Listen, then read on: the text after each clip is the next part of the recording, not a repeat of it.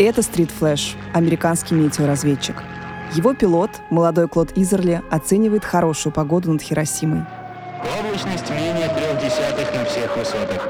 В это время 12-летнюю Сейка Икеду будет отец. Ей нужно идти работать. Это долг всех детей Японии – освобождать проезд для противопожарных маршрутов на случай бомбежек. Мать провожает Сейка во двор школы и садится в трамвай.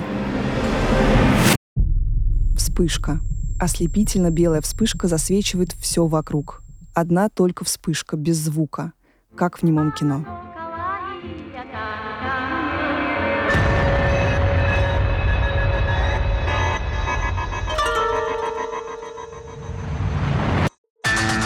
Эта бомба полностью ломает непоколебимый японский дух. Многие жертвы бомбардировки в следующей неделе начинают слабеть, угасать и не могут работать. Ударная волна и огненное зарево уносят жизни по разным оценкам до 90 тысяч человек.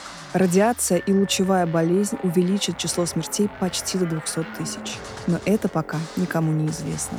Это первый эпизод подкаста «Черный лебедь» про атомные бомбардировки Хиросимы и Нагасаки. Слушайте второй сезон подкаста «Черный лебедь» каждую неделю эксклюзивно в сервисе «Строки». Ссылка в описании подкаста.